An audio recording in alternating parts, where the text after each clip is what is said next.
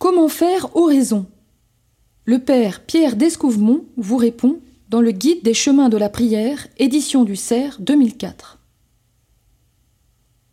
D'abord, le choix des conditions favorables. Jésus aimait se retirer la nuit dans le silence de la montagne pour prier. Entraîné par son exemple, tous les maîtres spirituels ont repéré que pour se préparer à une rencontre quelque peu profonde avec Dieu, il fallait mettre beaucoup de silence dans sa vie.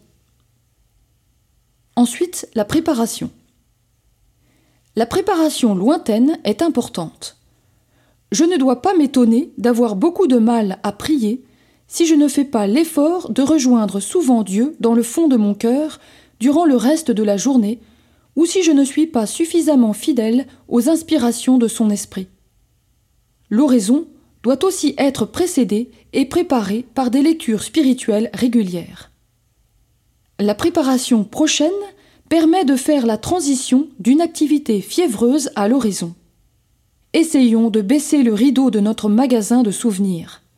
Disons avec saint François de Sales Avant de prier, il faut dire de tout votre cœur et à votre cœur Ô mon cœur, mon cœur, Dieu vraiment est ici. La préparation immédiate consiste, dès le départ de ma prière, à établir le contact entre le moi le plus intime et le toi divin. Tu es là, Seigneur, moi aussi. Je viens uniquement pour te donner la joie de me redire une nouvelle fois ton amour et de me transformer un peu plus à ton image. Ensuite, le dialogue. Saint Ignace de Loyola disait, à propos de la prière, qu'elle est comme un ami qui parle à un ami et qui sait se taire pour l'écouter. Dans cette rencontre, il est évident que Dieu joue le rôle essentiel. Il est déjà là quand je me mets à prier. Il m'attend. Et c'est lui qui agit en moi pour me recueillir en lui. Ma collaboration est tantôt d'écouter, tantôt de répondre, tantôt de me tenir en silence près de lui. Conclusion.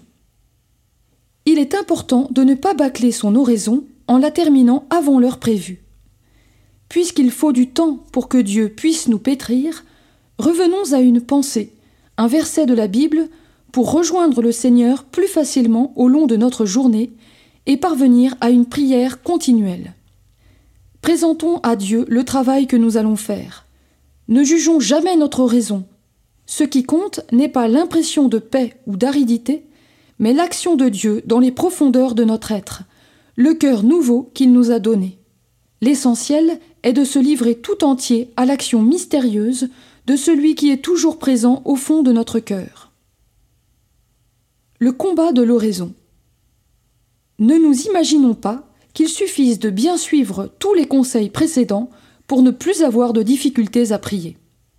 À la suite de l'Évangile, qui revient souvent sur la nécessité de durer dans la prière, de ressembler à celui qui tambourine à la porte de son voisin jusqu'au moment où il obtient satisfaction, les grands maîtres spirituels ont tous insisté sur la nécessité absolue et sur la difficulté de la persévérance. En un sens, elle est l'effort essentiel à accomplir et à reprendre sans cesse.